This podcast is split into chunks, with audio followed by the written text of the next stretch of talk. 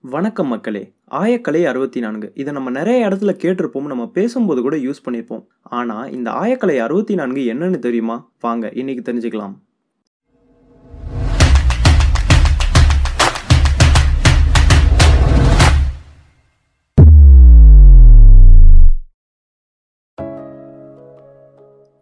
ஆடல் டான்ஸ் ஆடுறது. இசைக்கருவி மிட்டல் மியூசிக் இன்ஸ்ட்ருமெண்ட்ஸை ப்ளே பண்ணுறது ஒப்பனை செய்தல் மேக்கப் போடுறது இதெல்லாம் கூட ஆயக்கலையில் இருக்குங்க. பூ கட்டுறது கூட ஒரு கலை தாங்க. சூதாடல். அந்த காலத்தில் பகடை போன்ற சூதாட்டங்கள் இருந்திருக்கு. அதனால தான் வள்ளுவரே சூதுன்னு ஒரு அதிகாரமே எழுதியிருக்காரு. அந்த சூதாட்டமும் ஒரு கலையாக சேர்க்கப்பட்டிருக்கு. சுரதம் அறிதல். அதாவது உங்கள் செக்ஷுவல் பார்ட்னர் செடியூஸ் ஆயிட்டாங்களான்னு தெரிஞ்சுக்கிறது கூட ஒரு கலை தான். தேனும் கல்லும் சேகரித்தல் நரம்பு மருத்துவம் நியூராலஜி சமைத்தல் இதெல்லாமும் ஆயக்கலைகளில் இருக்குது கனி உற்பத்தி செய்தல். அதாவது ஒரு செடியை நட்டு வச்சு அதில் இருந்து ஒரு பழத்தை பறிக்கிற வரைக்கும் இருக்கிற ப்ராசஸ் ஒரு கலை.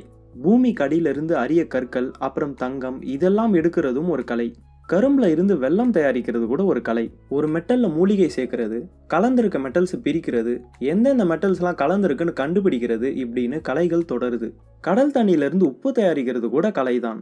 போர் சம்பந்தப்பட்ட வால் எறிதல் மல்யுத்தம் அம்பு விடுதல் படைகளை அணிவகுக்கிறது முப்படைகளையும் போருக்கு தயார் பண்ணுறது அப்படின்னு ஆயக்கலைகளோட பட்டியல் நீளுது. தெய்வங்களை மகிழ்விக்கிறதும் தேரோட்டுறதும் இந்த லிஸ்டில் இருக்குது களம் அப்படின்னா பெரிய வாகனம்னு அர்த்தம். அந்த காலத்து மண்ணால மரத்தால தங்கத்தால வெள்ளியில செய்யறது எல்லாமே ஆயக்கலை தான் ஓவியம் வரைகிறது மேடு பள்ளமாக இருக்கிற நிலத்தை சமன் செய்கிறது கடிகாரம் செய்கிறது ஆடைகளுக்கு சாயம் பூசி நிறம் சேர்க்கறதுன்னு இந்த பட்டியல் முப்பத்தி ரெண்டு ஆய கலைகளை சொல்லி முடிச்சிருக்கு. இன்னும் முப்பத்தி ரெண்டு கலைகள் மீதி இருக்கு. அந்த கலைகளை அடுத்த எபிசோடில் கேட்கலாம். தொடர்ந்து இணைந்திருங்கள் ஹியரசியுடன் உங்கள் செவிகளுக்கு நன்றி.